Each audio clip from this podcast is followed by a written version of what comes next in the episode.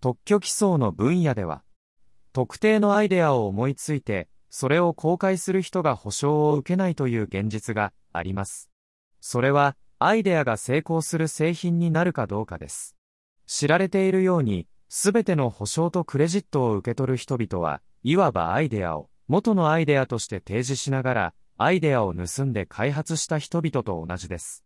もちろん、これはそもそもアイデアを思いついた人々に不正をき起こします。私は、最初の権利と呼ばれるシステムを開発する会社の設立を求めますその目的は、最初の人を見つけることです。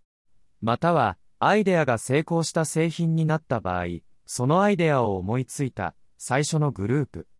そして、アイデアが盗まれた人々の権利の枯渇に向けて取り組み、彼らが適切な利益を受けることができるようにする。私は注意します。1私は特許編集の分野の専門家ではありません。2これは私が考えた最初のアイデアに過ぎません。3私は非常に低所得で生活している人です。国立保健研究所からの障害手当。そのようなソフトウェアやシステムの開発にお金を投資することはできません。4私は非常に低所得で生活している人です。国立保健研究所からの障害手当。したがって、私は、そのようなシステムの開発に資金を投資することはできません。